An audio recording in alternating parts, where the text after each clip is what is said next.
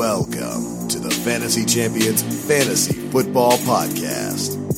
Here's your host, Morgan Colby and Rick Lemon.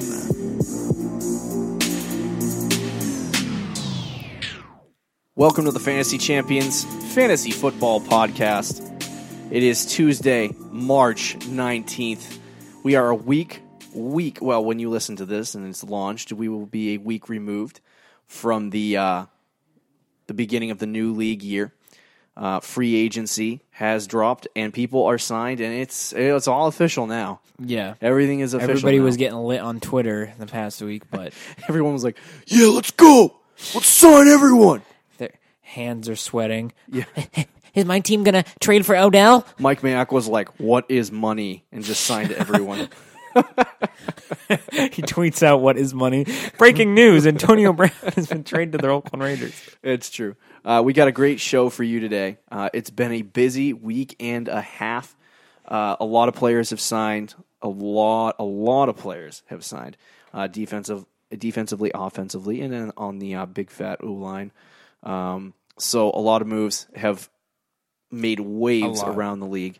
Um, this episode of the Fantasy Champions Podcast, we will discuss free agency and all the fantasy effects of what happened. Uh, so it should be an exciting show. Uh, we are taking a break from the series All That Glitters to give you this mm. uh, news-breaking experience. We had to pop in a yeah, we had to pop in free a free agency, agency show. show. Um, we did uh, record a whole hour worth yeah, of content. Yeah, an entire podcast actually, entire podcast. Uh, just about free agency, and it kind of kind of just wasn't our night, I guess. Yeah, we took an L. took so. a fat one. Uh, but uh, make sure to listen, I mean, uh, to follow us on Twitter and Instagram, like us on Facebook, uh, subscribe wherever you listen, uh, leave a review, and share this podcast with your friends. Yeah, I mean, you should probably listen to it, too, considering, yeah, you, you know, I mean, you're I, already here. I suggest you're already here, you might as well finish it. Since you clicked on it. Yeah. Or you touched it? Like you should probably finish this stupid why don't, why don't you just listen? So uh, let's go over some news and notes from around the league this week. Um, Tyreek Hill, it came out that he was, I guess, uh, beating his children, similar to wow. uh, Adrian Peterson, yeah, in, in a not-so-frank way. Uh, and apparently his uh, wife is also involved in this, or not wife, fiancé is involved in this uh, whole proceeding. Yeah. Um, people are not sure. There's investigation, and one re- one police report said that uh, he hit his child and he broke his collarbone, and then the other police report said it was his wife or fiance. And so no one knows what really happened. The league is doing an investigation. Yep. Uh, and what's interesting about this whole thing is that Tyreek Hill already has a prior history with abuse. And uh, he, it happened in college. And because of the look-back rule or policy in the N F L, uh, they always look at what happened with that person in the past. So yeah. if, if they find out he uh, he ended up you know, hitting somebody in the past, they look at that and they account it for this particular season. Uh, and they say, all right, well, if he beat that person in the past and he's doing this now, he's going to be banned from the N F L for life because it's a second occurrence. Um. So, which would be absolutely it, insane. It would be absolutely insane. Uh, so he would not be suspended. He would be banned because of that. Uh, on the other end of the spectrum, it could just be his fiance hitting his child, which which would mean that he plays game one. In that case, yeah. um, the Hill family should probably uh, get some counseling. Yeah, probably. Figure yourselves out. Uh, yeah, I mean, it would be so devastating. It would be so devastating to uh, Tyreek Hill, uh, I mean to the Kansas City Chiefs, if Tyreek Hill was to completely good game his entire career, get suspended. Yeah. Uh, and if he was if he was banned from the N F L, the Chiefs would be toast. Um, oh, yeah, especially Mahomes. Yeah, it would be R I P Mahomes. R I P Mahomes. Uh, yeah, it would be a big problem. I, I, I literally have said, th- said this to you before. I haven't been the biggest believer in Patrick Mahomes in the past, uh, mm-hmm. and obviously I'm a believer now. Yeah. But Patrick Mahomes, I believe, has relied on his talent and the weapons around him to be as big a success as he has been in the past. Um, and so for me, losing Kareem Hunt and then losing Tyreek Hill would be a huge hit for oh, Patrick gosh. Mahomes. I mean, you know, I've said this to you before, but if Mahomes, I mean, look at Aaron Rodgers. You know, Devontae Adams is the only guy, and you could tell. I mean, he struggled last year. Yeah. Tom Brady in the past has had seasons where he had just Aaron Dobson and Kemba Tompkins, and right. people were like, oh, it's the end of Tom Brady. Well, no, he had two awful receivers as his one and two guys. Yeah. Um, obviously, weapons do help you as a quarterback no matter how good you are. Yeah. So losing Tyreek Hill would be awful. I know everyone in Kansas City is going through the next few weeks sweating like crazy and yeah, shaking. Big time. They're like, hey, you know, the, the dog meme that's like the dog is sitting in the fire. You know what I'm talking about? The yeah. fiery building. And it's like, yeah. everything is fine. That's Chiefs fans right now. Um, yeah, everything could be fine. Suspended for life. Yeah, or or that. So, um, uh, yeah, I, I think it would be a huge hit. Uh, I, I said this oh, to you. Absolutely. I said this to you before as well. For, uh, you know, when they lost Kareem Hunt in week twelve or thirteen, um, it really affected Mahomes statistically mm. because early in the season he was averaging like three to four touchdowns Ridiculous, a game, yeah. and after that it was like two and two fifty. So he kind of looked a little more pedestrian, you know, if you want to say that. He was still a top five, top six quarterback in, in fantasy, but he was he took a statistical hit just by not having uh, Kareem Hunt. Hunt yeah. So now losing Tyreek Hill possibly on a suspension or getting, I don't think they're going to suspend him, for, ban him for life, but if they were to lose him permanently, it would be all on Mahomes, really. And the main target would be t- Travis Kelce, but when you only have one target, we've seen how well that works for, you know, Tom you need, Brady. Yeah, you need help. So you need you need help around you. Tyreek Hill, it's unfortunate news that this this keeps happening. I don't know if it's the Chiefs. It's Imagine. not the Chiefs. It's not the Chiefs with the problem. It's an N F L it. thing. It's I an think. N F L thing, but the Chiefs have so many bad Dude, players. Imagine the Chiefs locker room beginning of last year. Oh, my God. With Kelsey's a tool bag. Tyreek Hill is obviously not, maybe not the best human in the world. yeah. Kareem Hunt is Kareem Hunt. Yeah. That locker room must have been kind of scary. Yeah, definitely. uh, but... It's sad news about Tyreek Hill. Um, you know, you obviously want to see a talent like that play in the league, just like Kareem Hunt, um, and they make stupid life choices. Uh, so, speaking of Kareem Hunt, he has been suspended eight games for his uh, violating the league policies mm-hmm. and uh, the video that was released by T M Z. Uh, so, Kareem Hunt has to serve an eight-game suspension. Uh, what does this mean for the Cleveland Browns and Nicholas Chubb? Um, I honestly don't mind it still. I yeah. thought the suspension was going to be a little bit more. I kind of thought it was going to be like ten games, but eight games isn't bad. Yeah. Um, I still, I really don't mind it because I think Chubb is going to be the guy even when Hunt comes back. Yeah. This just gives Chubb kind of an opportunity to show that he can, you know, play in third down roles and passing roles, be able to yeah. catch the ball and not just run the ball. And when Hunt does come back, he obviously has eight weeks to kind of get back into the offense. And I think that offense is going to be insanely good. Yeah. So from a fantasy perspective, I could still see Chubb being very successful even when Hunt comes back. Yeah. As far as... It's interesting because Kareem Kareem Hunt, I, I'm not really sure how they, the Cleveland Browns are going to use him next year. Um, and I've said this I've said this to you before is in context of the preseason. Obviously, there's not too much of the preseason that people want to watch. Yeah, but there's the a time, lot of preseason that you don't want to watch. The time that you want to watch the preseason is is mostly games one and three because you get a lot of the starting offenses in those games. And you're going to see... I don't care how the Chiefs, I'm not, not the Chiefs, I don't care how the Cleveland Browns play in those games in the preseason because it doesn't matter, ultimately. Right. If they play really well, great. If they don't, it doesn't matter. Uh, I want to see how they use Nick Chubb and Kareem Hunt in a scheme. Are they using, you know, Kareem Hunt through the air a ridiculous amount because Nick Chubb can't catch? Or mm-hmm. is Nick Chubb the guy and you know that and you're only seeing, you know, Kareem Hunt come out on third downs? So... watching the preseason is going to be key to figuring out, you know, it sounds stupid because a lot of people are like, oh, preseason sucks. Watching the preseason even sounds gross coming out of my mouth. But watching some of the preseason games to figure out what the what the Browns might do scheme-wise because mm-hmm. it's the only look you're going to get before the season starts. But don't um, don't overreact to if Hunt does get a decent amount of carries oh, in the yeah. preseason just yeah. because of the fact that they might be trying to acclimate him into the offense. Big time. Uh, but the one thing I do know is that a lot of people are panicking on Nick Chubb. They're like, oh my God, I need to get rid of Nick Chubb.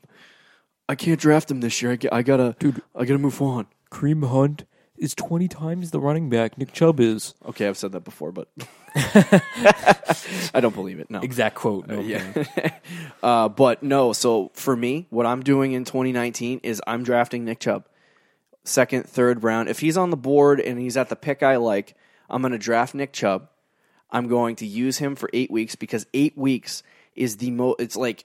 Like, if you have a twelve to thirteen week fantasy season, that's like mm-hmm. three quarters of your season. And you have to you have to make the playoffs, right? So drafting yeah. drafting Nick Chubb, having him be the number one guy for eight weeks in the season, letting him be a beast, and then around week six, dealing him if he's if he's like really, really good, because he could also bust next year. That's a very real possibility. But if he ends up being a beast, then you sell him to some unsuspecting suitor. And uh, and saying, hey, take this guy, he's being really good, and then get something for him in return. That would be my plan mm-hmm. going into twenty nineteen. Instead of running away from Nick Chubb, you embrace him wholeheartedly and then cut him off your team in the future. Now, and if you're in a league like us where everybody's extremely smart and they probably wouldn't fall for that, I'd still I'd still draft Nick Chubb and kind yeah. of ride it out with him. Yeah, definitely. Um, Kareem Hunt also uh, is a guy that has kind of been interesting. I love him, and I think he uh, is a guy I, I would love to have him on my team, but he's not worth the eight weeks, especially if he's going to be a backup.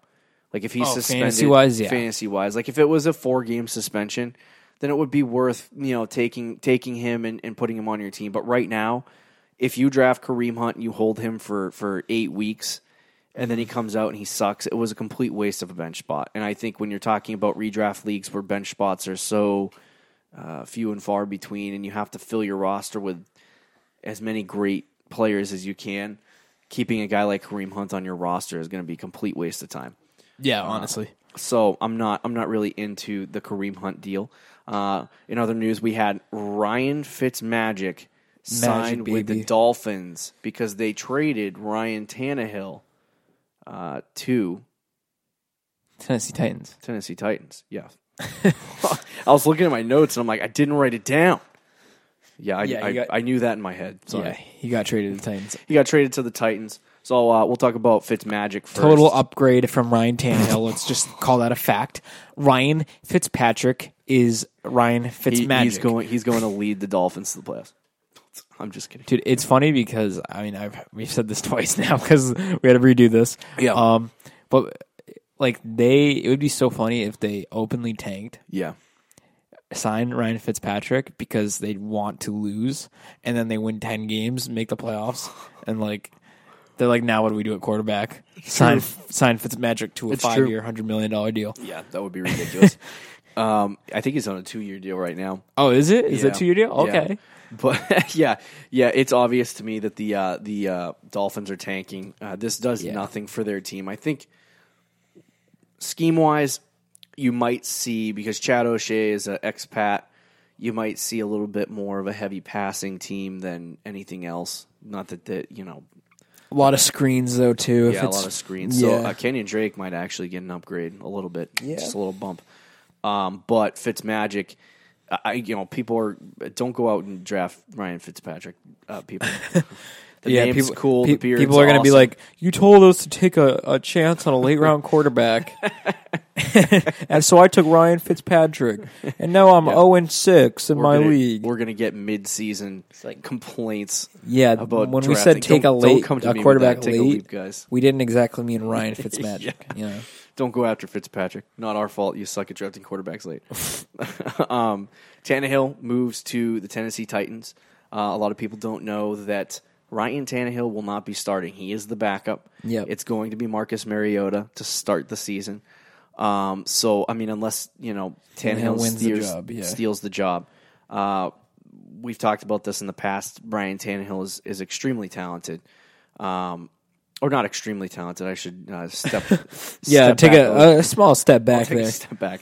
Uh, but Tannehill, he, is, he does have talent. He's though. a very talented quarterback, He just, his one problem has been a problem that I see a little bit brooding in a guy named Jimmy Garoppolo, uh, is that he gets injured quite a quite a bit. Yeah. And uh, he hasn't been able to stay on the field. When he was on the field, he was decent. I mean, the guy, you know, he threw, I think it was twenty-five to thirty touchdowns and four thousand yeah, I mean, yards. And I mean, he was, he was good.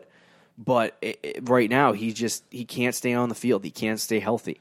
And that was the biggest problem with the Dolphins. I'm surprised that, uh, you know, Adam Gase didn't make a phone call for his uh, pet project coming back up, Sam Darnold. Ooh. That actually might have been something that they would have done. I don't know why they would have done that. Like last year? No, he's a Jets head coach now. Right, but I'm saying, like, as the Dolphins, like, when he was with the, the Dolphins, that they went at the time when they had Adam Gates, yeah, make a push for Sam Darnold. Is that what you were trying to say? Oh, no, I was trying to say I'm surprised they didn't go after Ryan Tannehill as a backup for. Oh, oh as a backup. Yeah. Oh, okay, I got you. Yeah, got sorry.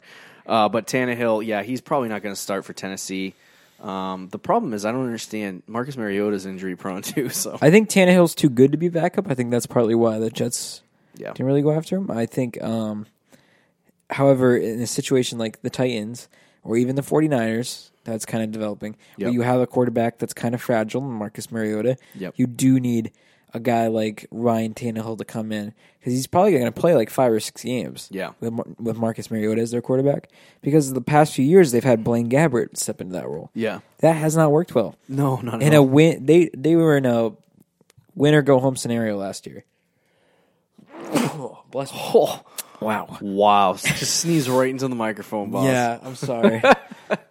um. Anyway, they, they had Blaine Gabbert. Yeah. I think he played in that game against the Colts. Yeah. I believe he did, right? I think he started? Yeah. Now imagine you have Ryan Tannehill in that situation. Yeah, it would have been way Huge better. Huge difference. Yeah. Huge difference. You just got to get, I think, I think you know, I, I don't, I when I first saw the news break that Ryan Tannehill was traded to Tennessee, I was kind of confused because I was like. I was too. No, I, I mean, I why still would they want like, Ryan Tannehill? I'm still kind of like, why, yeah, why do they want Ryan Tannehill? It's I partly guess, like why the Dolphins. I mean, I know why because they they want to literally lose next year. But so since since the rise of the Philadelphia Eagles and Nick Foles leading them to the Super Bowl and winning, people have really valued not. I mean, in the past they valued the number two quarterback, but more more recently, more recently in the spotlight, people want that number two guy. They want that guy who can step in if somebody gets hurt. Um and, and play in that role. And so I think a guy like Ryan Tannehill could fill that void if, you know, um, Marcus Mariota does go down, which has been something that he's been prone to do in the past. So it's it, it could be a, a situation like that, or they're mm-hmm. just not really in on Marcus Mariota and they want to see if there's something something else there in Ryan Tannehill. Yeah, I mean, and they got him cheap too. Yeah, they got him real cheap. Uh, and then the biggest uh, the biggest free agent to drop this entire offseason, the one we've been waiting for, yep, tweeting this about. This is the name. This is the name. Blake Bortles signing with the Los Angeles Rams. He's going to start over Jared. No. He's going to back up Jared Goff. Uh, wish the Pats signed him. Blake Bortles. Blake, I'm kidding. Yeah, wish the Pats signed him. Yeah. You talked about that for three straight weeks. I'm so glad he went to the Rams. yeah. Um, Blake Bortles went from being in the A F C Championship game and considered like this high-end quarterback to backing up. I don't know if he was ever Jared considered Goff. A high-end quarterback because even when he even was, when he got there, people were questioning him. Yeah, oh yeah, people were like, "What? This team is straight defense." Yeah, but he was a quarterback that, like you said, led his yeah. team to the A F C Championship game, and now he didn't lead them there. Well, the defense did. He started on a team that went to the A F C Championship game. Yeah. And now just two years later, just after one full season, he's now the backup of the Rams. And, like, honestly, I don't think any team was going to offer him a starting job. No, probably and not. That includes the Dolphins that I are literally trying to, to lose. I thought he was going to go to the Giants. Which I guess is a compliment. The Dolphins were literally trying Dol- to that's, lose. That's why the Dolphins didn't sign Blake Bortles. Yeah, because they thought they would win. Because they know they would win. What does that say for Fitzpatrick? yeah. That's so unfortunate. I guess you could say the Dolphins don't believe in magic. Yeah, they don't believe in magic. Uh, you know who does? Jacksonville. And why is that? Because they signed Nick Foles. Oh, really? But we'll talk about that later. Uh, so let's move into uh, the free agency segment of the show. We'll talk about all the free agency news, all the trade news, uh, the effects of a player signing with a team or being traded to a team, uh, and how that impacts your fantasy team in twenty nineteen. Uh, far too many fantasy people overlook the implications of offseason moves uh, when drafting for the next year. Uh, we're going to discuss the major moves over the past few weeks, and uh, we won't discuss the defense or offensive line. No. Uh, so let's get to it. Le'Veon Bell, the biggest hat to drop in fan, uh, f- fantasy. Fantasy. Uh, free agency. He moves from Pittsburgh to the New York Jets uh, for four years, fifty-two and a half mil, twenty-five million guaranteed. Wasn't exactly what he wanted. No, I believe his exact tweet was somebody said, "Come to the Jets, we'll give you sixty mil over four years," and he said, "That ain't enough to get me on the Jets." And then he signs with the Jets four years, fifty-two mil, twenty-five. he he. Uh, what's funny is he deleted the tweet right before he signed the contract. So there's oh that. yeah, yeah. What a clown. Uh, he skipped an entire season of football because he was partying in Miami. Yeah, because he's partying in Miami. It is rumored that he he's now ballooned, quote ballooned to two sixty. That's a little disconcerting if yeah. you're a Jets fan. A little bit. Um, it looks like he's been working out and getting into sh- getting into shape. He said he's going to be ready for O T As. So when I'm not going to judge anything until that happens.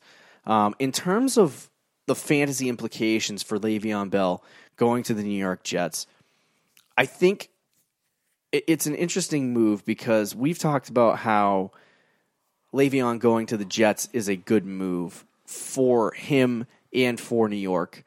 Um, but it's kind of a hard situation because he hasn't played an entire year. Uh-huh. People say he's overweight, and there's a lot of question marks surrounding his play. But on the other hand, you have the only good piece offensively that the Jets really have Correct. is Sam Darnold. They have Quincy Enunwa, Jamison Crowder, and Chris Herndon as their main targets on the team, and their offensive line is average. Mm-hmm. So if Sam Darnold's got any targets to throw to, it's going to be Le'Veon Bell. If they're going to run the football, it's not going to be with Elijah McGuire, who I think they got rid of anyway.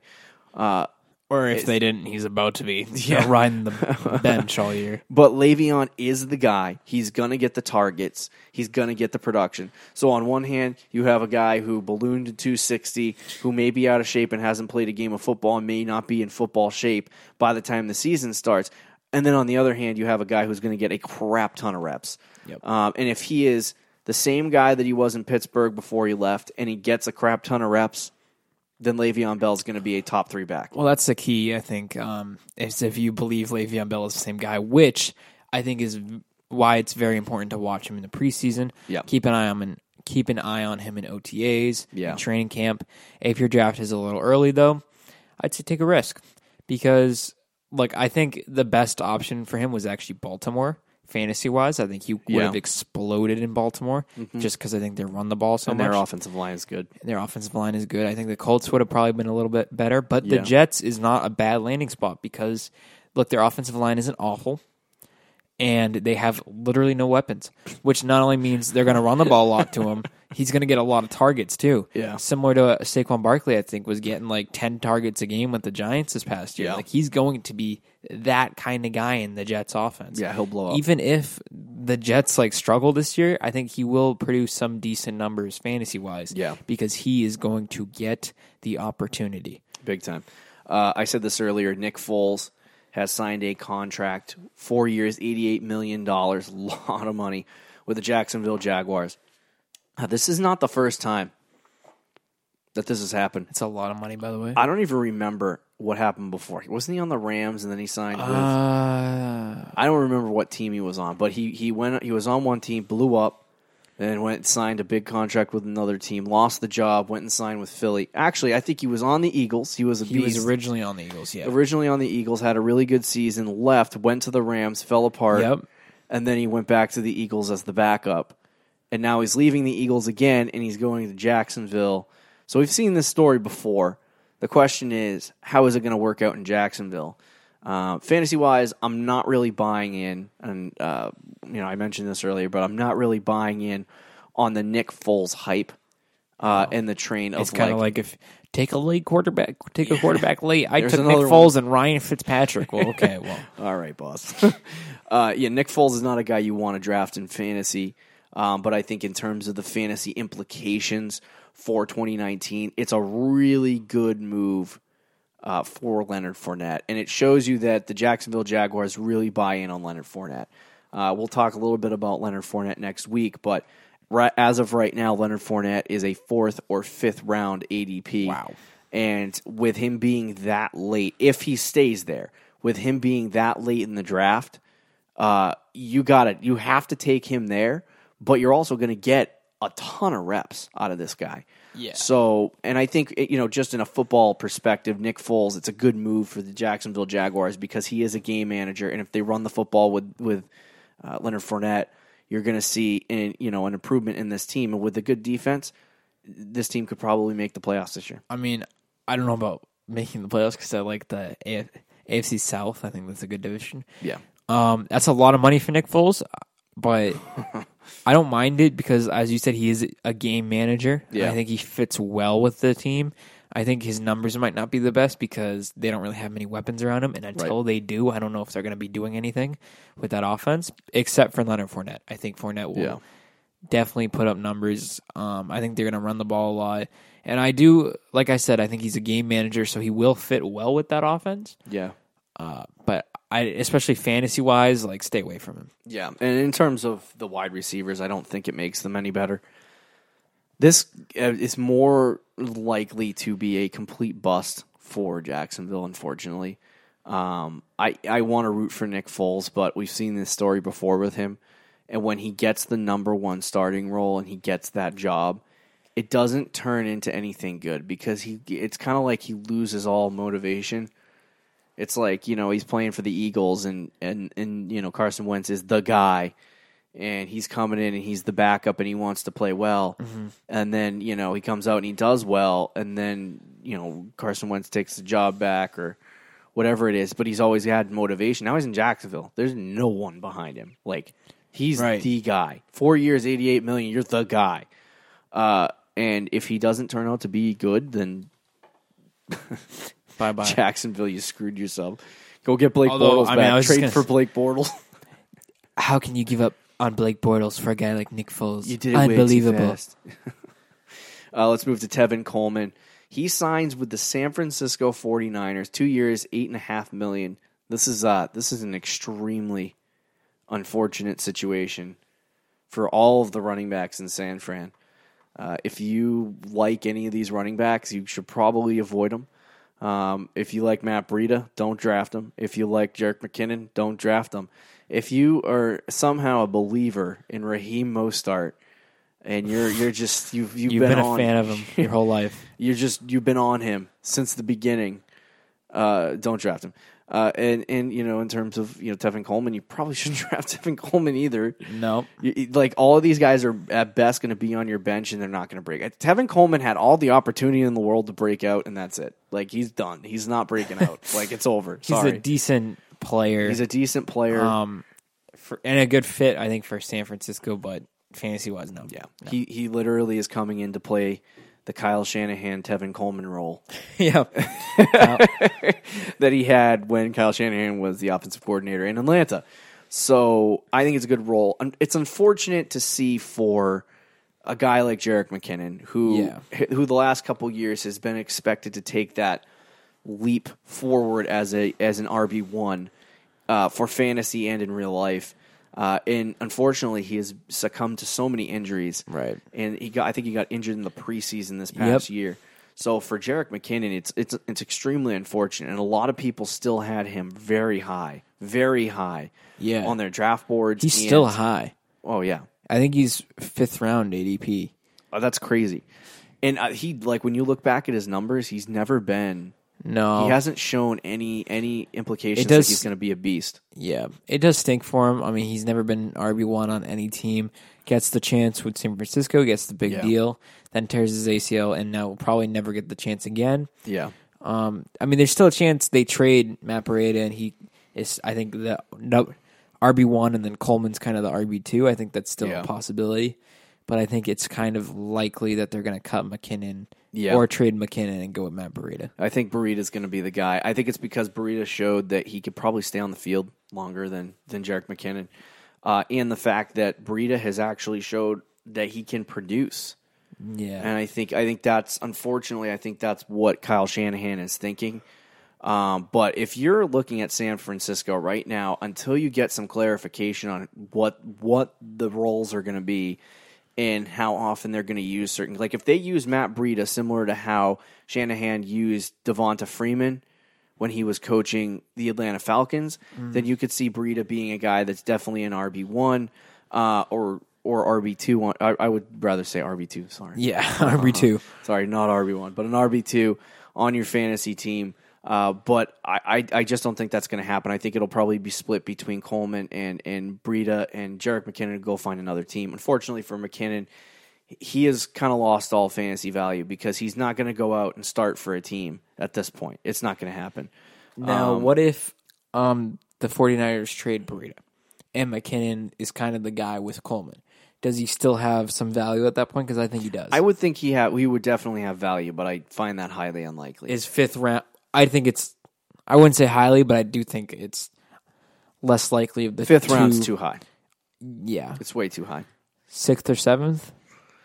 Still too high. Okay, interesting. I just... I think that backfield is so loaded up. Like, they really do... I, I, it sounds crazy for saying this, but they really do like uh, Raheem Mostert. Yeah, that is crazy. Because they just re-signed him, I too. think sixth round, seventh round might be a little too high for McKinnon, but yeah. if he if he is the R B one with San Francisco, I, I, I yeah, we'll see how it plays out, but I don't think that's too out of the realm of possibility. And it's kind of it's kind of been, you know, two guys that I've noticed jump up draft boards very, very high the last year. Uh, or two has been Jerick McKinnon and Derrius Guice. Derrius yeah. Guice coming in as a rookie second-round pick last year. Uh, he was one of the favorite running backs in the class, and he tore his A C L in the preseason as well and didn't play a snap. And right now, Guice is going high. Fourth round. Fourth round. And you know you have Jerick McKinnon going high. And these two guys haven't shown you anything to make you believe that, okay, this guy's going to be a beast. You know what I mean? It's like the same. It's shooting in the dark. With Derrius Guice this year, it's it's it's the same as drafting Royce Freeman. Now, when I say that, I don't mean that, that Derrius Guice is going to be a bust, because I hope he isn't. I like Derrius Guice, but a guy like him is just a young young running back in the N F L right now, and he could turn into a Royce Freeman. Yeah. And so it's like, just rookie running backs, unless they're as good or has as much opportunity as Saquon Barkley, you're not drafting them. Like, even Saquon Barkley, he was, you know, he had all the talent in the world. He's a really good running back, but he was taken a little bit further back in the first round, seventh, seventh, sixth or seventh pick. Yeah. And now he's he's arguably the first overall running back uh, in fantasy redraft leagues next year. And it's like, you have that situation because people don't, A, you don't, you know, it's, it's a good thing not to trust rookie running backs, but rookie running backs, you just don't know what you're getting. This past year is a hard example, though, yeah, because there were a lot of rookie running backs that succeeded. However, there were some that didn't succeed. There was a lot of rookie running backs that win the draft, but, like, people are going to say, like, oh, Sonny Michel, Saquon Barkley, Nick yeah. Chubb, like, there were guys that succeeded, but people were high on um, Ronald Barber, I think his name is, right? Yeah. The forty-nine, uh, the Tampa Bay Buccaneers. Uh, Ronald Jones. Ronald Jones, sorry. They, people were high on him. People were high on Rashad Penny. They were taking him in like the fifth round. Yep.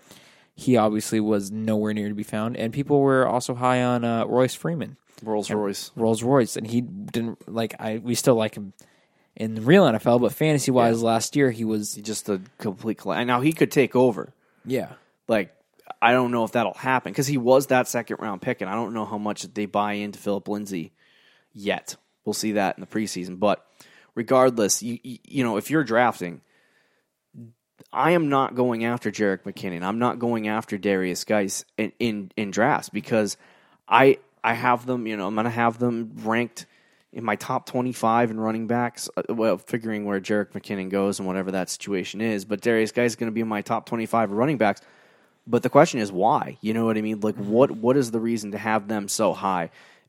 I mark them as buyer beware because I don't believe rookie running backs or young running backs can produce at an extreme level, especially coming off big injuries like that.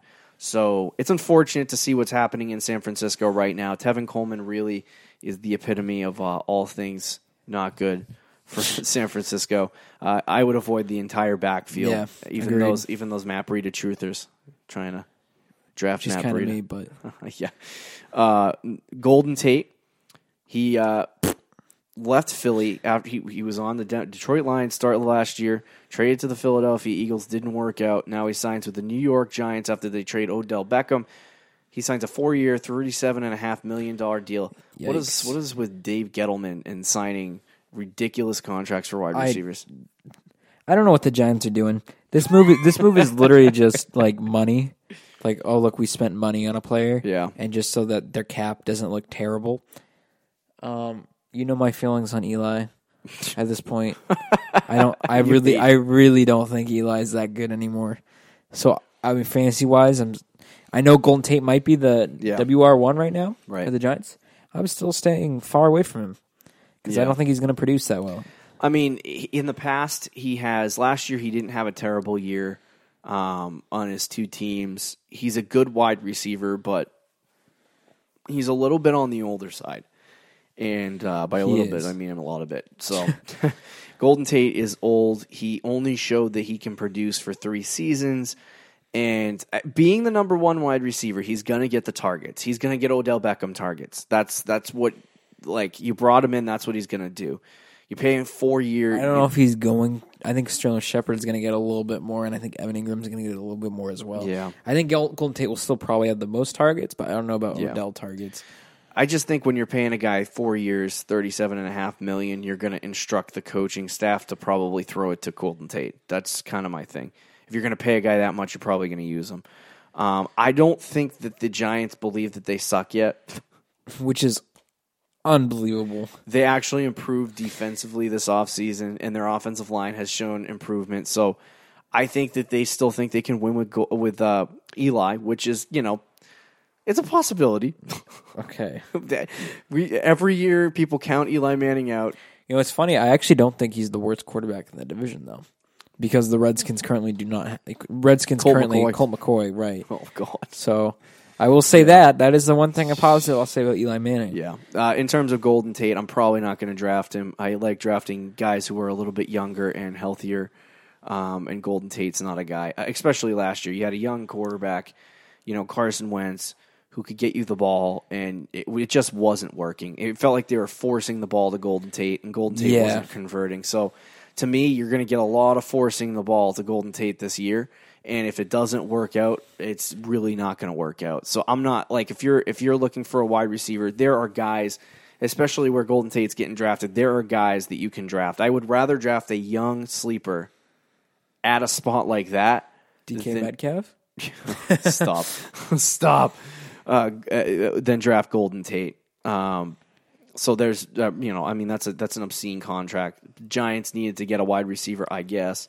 Uh, the next guy, DeSean Jackson, traded to the Eagles for a two thousand nineteen sixth-round pick. The Eagles also receive a seventh-rounder in twenty twenty. Your um, boy. Yeah, my boy. Carson Wentz. Carson Wentz. I just discussed Carson Wentz a second ago. My boy gets uh, gets DeSean Jackson, and uh, he also has uh, you know Zach Ertz and uh, Alshon Jeffrey. And so now he's got a lot of targets. Uh, I felt... At the end of the season last year, I kind of fell out, out, out of love with Carson. I love you, Carson Wentz. I've always loved you. But uh, I, I kind of collapsed on Carson Wentz last year because he had Golden Tate. He had some of these really good wide receivers, but he wasn't converting on them. You know what I mean? Mm-hmm. Uh, and I think it just his numbers didn't reflect the talent that he had on the team. And it was kind of making me nervous. But now with the addition of DeSean Jackson, I think he's going to be the, the wide receiver one. I think I that don't know about that. The second but. wide receiver is going to be Alshon Jeffrey, and the third guy is probably going to be Nelson Agholor. And so you have those three guys, talent, very talented, with Zach Ertz. I think that that he's got all of the guys around him except for mm-hmm. a running back, with the, which they'll probably figure out. Uh, but they got some of the guys around him to really grow and boost their team. Uh, for the future, and I think that, you know, obviously Carson Wentz gets a major boost, so I'm I'm going to be drafting Carson Wentz if I have an opportunity. Oh, I know you are. if if he's not too high, uh, he's um, gonna he's gonna be too high. Unfortunately, I like I like this move for Carson Wentz. I kind of disagree with you though. I, I don't think DeSean Jackson is gonna be the number one receiver in Philly. I think he's probably gonna be the number two or three. I think not Chan- three. I think there's a chance. Honestly, I think there's a chance he could be the number. I Carson Wentz loves himself some Aguilar. And I, honestly, but I, like he's going to be the third option though, because I think Zach Ertz will be the first. Yeah, I think Je- Alshon Jeffrey when he's out there will be the second. Yeah, and then Jackson will be the third ish kind of option. Yeah, so I I still wouldn't really draft Jackson. I'd stay away from him. Yeah, I'm not drafting um, Jackson. Either. But from Carson Wentz's standpoint, that's another solid weapon. I mean, he's got weapons. Right. If he doesn't produce this year, yikes. Yeah, I'm hoping that he goes back to his uh, two thousand seventeen. I think he campaign. Will. I don't know about quite like M V P was, level, he, but if he if he had that, he would have finished as a top five quarterback, which would have been spectacular for him. Um, I think he'll be like a top six fantasy quarterback, though. I agree with you, though. I'm avoiding DeSean Jackson in fantasy leagues. Um, I think, like I said, he's a he's a high end wide receiver three. Low end wide receiver two. I think he's more likely to finish as a wide receiver three next year. And I think with those numbers, he's not going to be. Carson Wentz um, right now is an eighth round, or he's a ninth round pick, eighth quarterback off the board. Yeah. Which I think is, I'd take him there. Yeah, definitely. Uh, but I think, I think, I don't know, in the future, oh, man, you are. Uh, I think it's the cat allergy. Yeah, probably. Uh, but anyway, so DeSean Jackson, yeah, guy, he's a guy I'm avoiding. Uh, Mark Ingram signed a three-year, fifteen million dollars deal with the Baltimore Ravens after Latavius Murray signed a contract uh, with the New Orleans Saints, four years, fourteen and a half mil. Uh, we're going to talk about these two guys together. First, Latavius Murray signing with New Orleans. Uh, that basically triggered Mark Ingram to sign with Baltimore. Uh, which I thought was interesting. I don't mm-hmm. understand the Latavius Murray over Mark Ingram thing. I you know, think that if you're if you're if you're New Orleans and you're this is it, like it's probably your last chance at, at having a real shot at winning a Super Bowl for a couple of years, uh, at least until a guy like Teddy Bridgewater grows into a role like that. If they hope, yeah, which is yeah.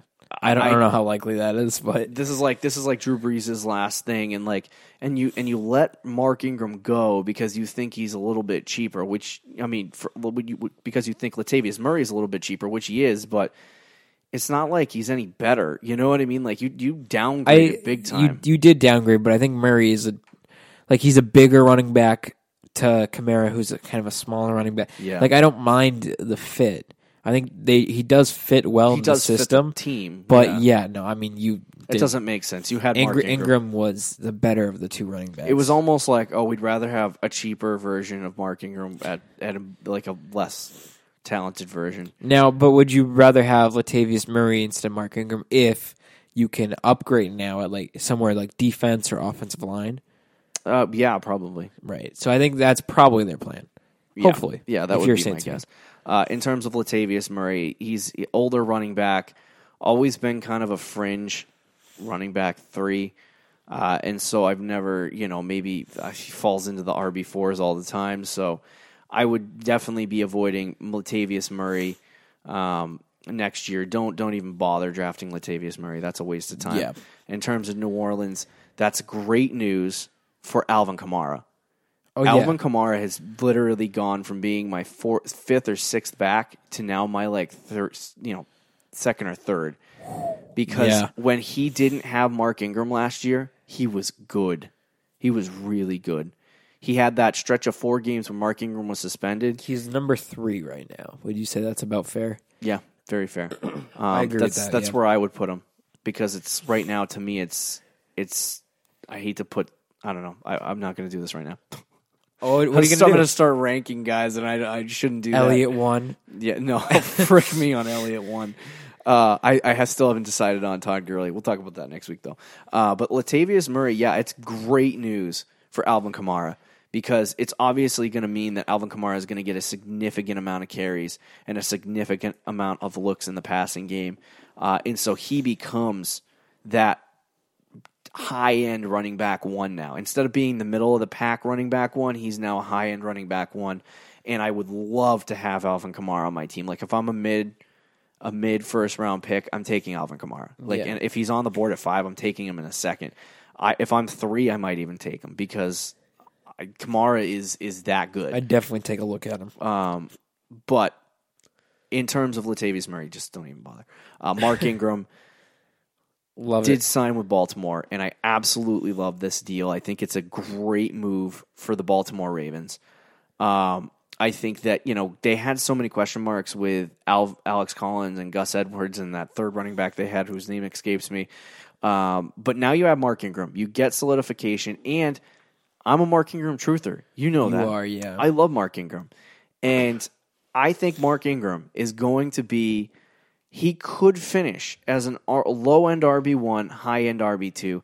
And I've always believed that if Mark Ingram is by himself, he's going to be able to produce. He averages four or five yards a carry in his statistics when when when he starts, when he plays. Like, he averaged four to five yards a carry. So if he's getting the production that he's going to get with Baltimore, he's going to produce R B low-end R B one numbers. That's just what I think. Now, that's a high estimation on Mark Ingram, but for a guy that you can get in the fifth or sixth round, I love that move, you know, because he can be an actual, he can be a great flex for your team.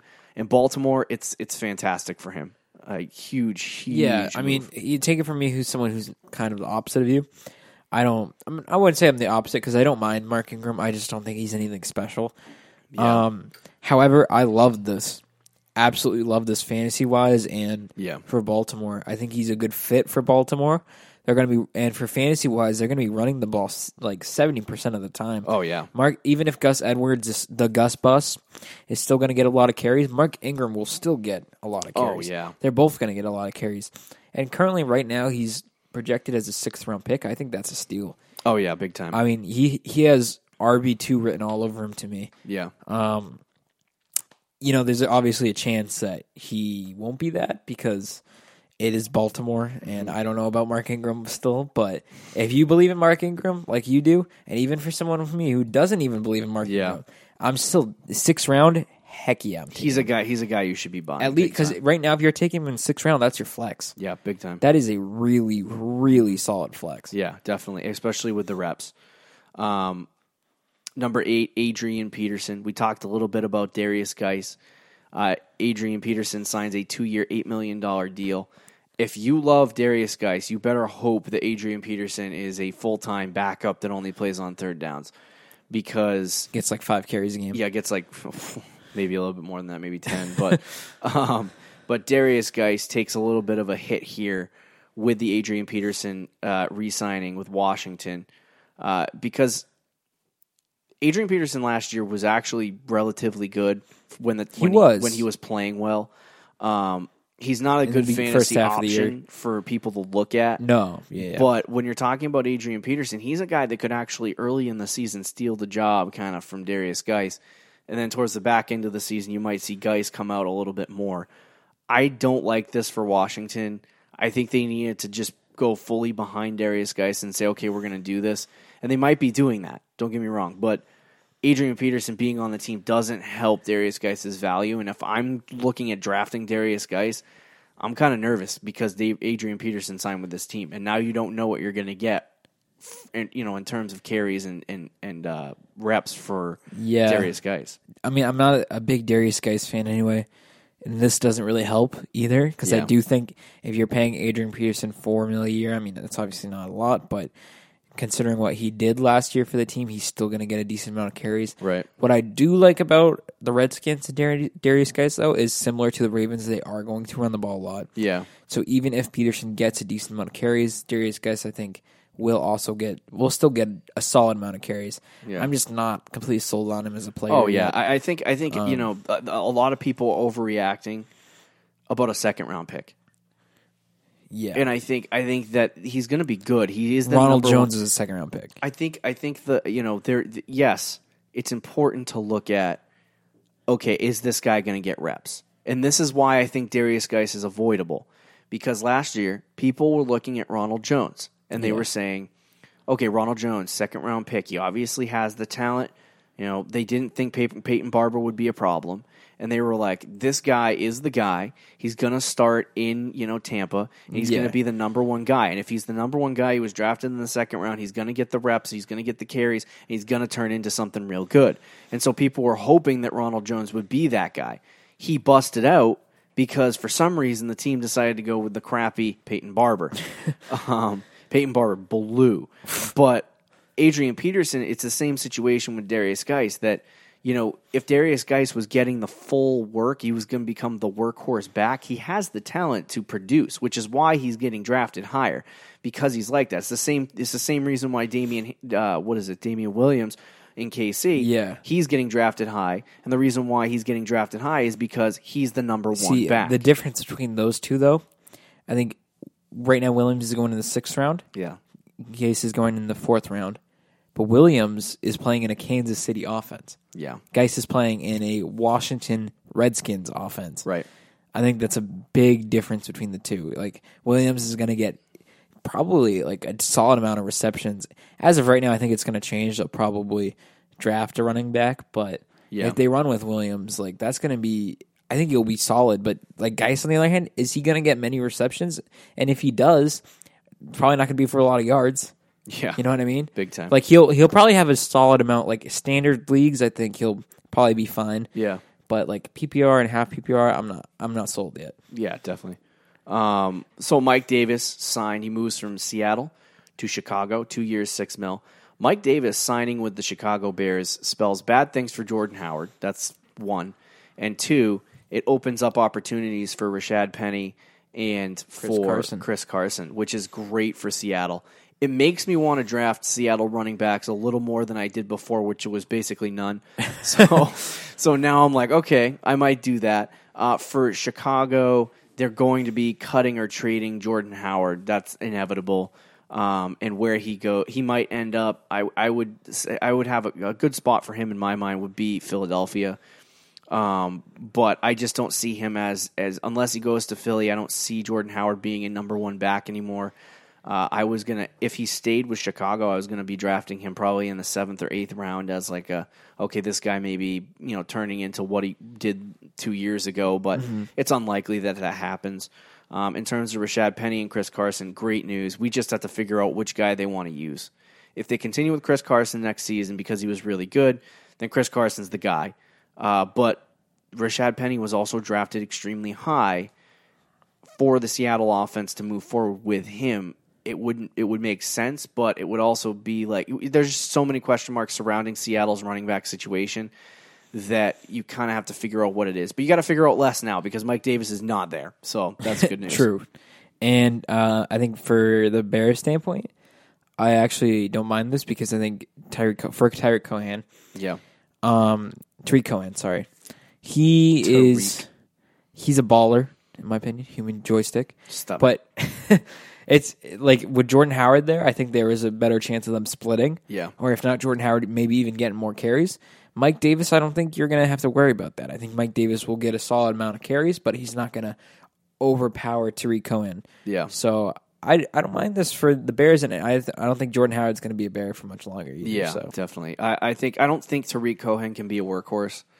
Um, no, I don't think he can either, but if he's getting fifteen to twenty-ish, and Mike Davis is getting ten carries. Yeah, I think that'll that'll be fine. And then Cohen will also obviously be a big yeah. player in the receiving game as well. Right. So I think it's good things for Seattle. Jordan Howard also, all, you know, also gone, but uh, we'll see what happens in the Chicago backfield in the future. They might be grabbing some new guys. Uh, Devin Funchess signed with the Indianapolis Colts. Um, this is actually good news for Uh, Andrew Luck, and for the Colts offense. They finally get somebody who can actually catch the freaking ball. Yeah. Um, that's step number one. Uh, and two, it, it opens up some opportunities for, I think, T Y Hilton to grow as a wide receiver. I don't know if I want to go out and try to grab Devin Funchess and put him on my fantasy team and hope that he turns into something because he's just not going to. Um, but I think inside the Indianapolis Colts offense, I think he'll work really well. It'll open up opportunities for Andrew Luck and probably improve his game. And if you're into drafting quarterbacks early, you could probably go out and draft Andrew Luck. Um, but in terms of T Y. Hilton, I think it's going to really improve T Y's game because it's going to take – he's been the only guy mm-hmm. in Indy. He's been the And he's only been hurt guy. for half of the time. And he's been hurt half the time. So if he can stay healthy for a full season and he's got Devin Funchess, I think they're going to start – Devin Funchess and, and, uh, and you know, the two tight ends are going to start pulling some guys away, and I think it'll open up T Y a little bit in the passing game. Um, so it's really good news I, for T Y. Hilton. I really like the move. Devin Funchess, I think, is – a much better receiver than what they had. Yeah. And as a number two guy, I mean, it's solid. They still don't have like a star really on that offense, but I don't know if they necessarily need one. Um, this, though, it is a very good move, and it helps their depth as well. Yeah. And it's something that Luck really needed. It's just a solid, stable receiver in that offense. Yeah, big time. Uh, I do like the, the Funchess move. I just want to get to some other moves quickly before we close out the show. Just give your quick thought on them. All right, you um, want to bang him out real quick? Yeah, John Brown, Cole Beasley signing with the Buffalo Bills. Good depth, helps Josh Allen. Nothing yeah. crazy, though. Yeah, nothing nothing big. Uh, that's as good as you could do. But not bad, honestly. Not bad. I, I think it's a good move for them. Obviously, you know, all the people who love J- Zay Jones and Robert Foster, they're not going to get yeah. those big guys that they wanted. Kind of similar to the Colts offense where they don't have, like, a guy. Yeah. But now, I mean, they probably have more depth receiver-wise yeah. than the Colts do.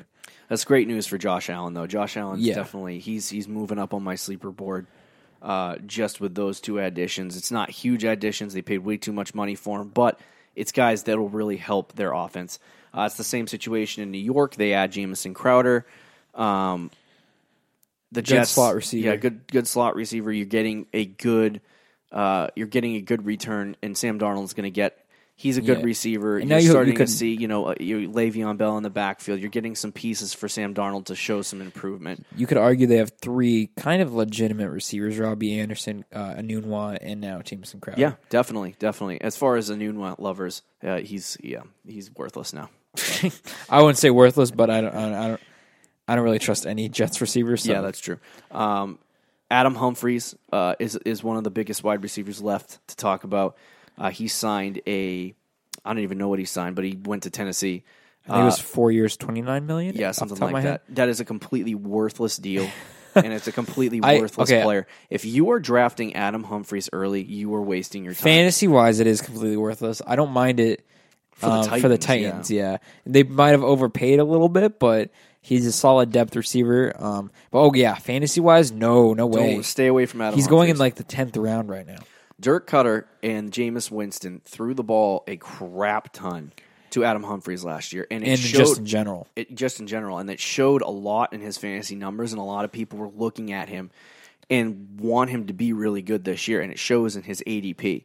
But the problem is is that he's going from an offense that passed the right, ball a lot yep. to an offense that's going to run the ball a lot, and it's not going to translate for Humphries. I mean, look at Corey Davis. He's been trying to break out for years. Corey Davis is a great receiver. He's a great receiver, but hasn't broken out. So Humphries is going to be a problem there.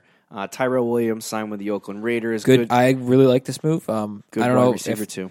I think you said earlier the money was a little Iffy. crazy. Yeah. Yeah. So that that's whatever. But the Raiders just don't care about money anymore. So I mean, they're like freak me. I mean, their offense is starting to come together. Honestly, like it. Oh yeah, definitely. It looks decent. Definitely, he's a complimentary piece for Antonio Brown. I don't mind it. Yeah, and Donta Moncrief signs with the Pittsburgh Steelers. Um, he's going to probably be the third Antonio guy. Brown's replacement. Yeah, Antonio Brown's replacement. Um, James Washington uh, was their second round pick uh, last year, two years ago. So Moncrief's probably going to fill the third role, but it's a question of which guy is going to take off as the number two receiver. So my guess is it probably will be James Washington next yeah. to Juju. And uh, Juju, uh, James Washington can actually put up Juju numbers. So keep an eye on that situation. Uh, we'll definitely be talking about that in the future. Um, and then as far as tight ends, I thought C J Uzomah re-signing with the Bengals would really uh, key in Tyler Eifert not returning. But Tyler Eifert does return, signs a contract one year with the Bengals. So they cancel each other out. They cancel each other out. Uh, with, you know, if Andy Dalton ends up staying and they don't trade him away, Tyler Eifert becomes a top six or seven tight end. Do you think so? I think so because the tight end, you know, position is so much, there's so much trash in it right now. so uh, I think he could finish in the top six next year. I think he's a guy that you should definitely at least take a look at, he's, especially if I he's think not he's going drafted. undrafted. Yeah, especially if he's not getting drafted. So um, C J Uzomah is a guy, if you're in Dynasty, to really take a look at um, because in the future, if if they do end up having a quarterback and their offense looks good, I think Uzomah is going to be a good tight end. I actually think it's a little bit... I'm not actually, I, I'm kind of changing my tune a little bit. I don't know if I want to draft Tyler Eifert. I'm just remembering now that their new head coach doesn't throw it to tight ends. Yeah. Remember that stat I told yep. you? He throws it to offensive See, this, linemen this is more why than you he have throws to, it to tight ends. Even though it could be boring that. Sometimes, you do have to keep track of new head coaches. I think Tyler Eifert is going to be a a an interesting guy to take a look at because he's always so, been good, but he's not he's he, not going to be that guy. I would say I wouldn't really go out of my way to get him, but it, it, right now he's currently going undrafted, so I yeah. I definitely would take a look at him on the waiver wire. Yeah, definitely, especially if he's going to turn into a good player. So um, that concludes our free agency breakdown for the twenty nineteen offseason so far. There's still guys to you know for the hat to drop on some guys. Jay Ajayi met with the Colts. Um, and some other moves. So we'll keep you up to date with those as the offseason goes along. Jordan Howard potentially going to a new team. Yeah, Jordan Howard potentially going to a new team. But that concludes the craziness that was the last couple weeks. Um, teams have been completely changed. Over the next month and a half, we're going to see uh, the, the N F L draft. And after the N F L draft, that's when you get a clear picture yeah. of what you're going to see for a team. Like this, that's it. Th- and that's, that's kind of when... Uh, fantasy drafts start to begin, too. yeah, way too early fantasy drafts. um, so make sure you listen next week. We're going to talk about running backs in the series All That Glitters. We'll break down the top ten to fifteen running backs and uh, and give you advice on what you should do with guys like Saquon Barkley for next season. Yep, running backs matter. Yeah, it's my favorite position. They are the most important position in fantasy football. I've been told I'm obsessed with running backs, but it's okay. You have been, and you are obsessed with running backs, but that's not necessarily a bad thing. It's not a bad thing at all. Because you're going to want to listen next week because running backs do matter in fantasy football the most. Big time. Uh, thank you for listening to the Fantasy Champions Fantasy Football Podcast. Make sure you follow us and like us on Twitter, Instagram, and Facebook. Subscribe and uh, scroll down and leave a review on our podcast, uh, and see you next week, Fantasy Champions. Peace out. Thank you for listening to the Fantasy Champions Podcast. Make sure you subscribe on iTunes and YouTube, and follow us on Twitter at the F F Champs.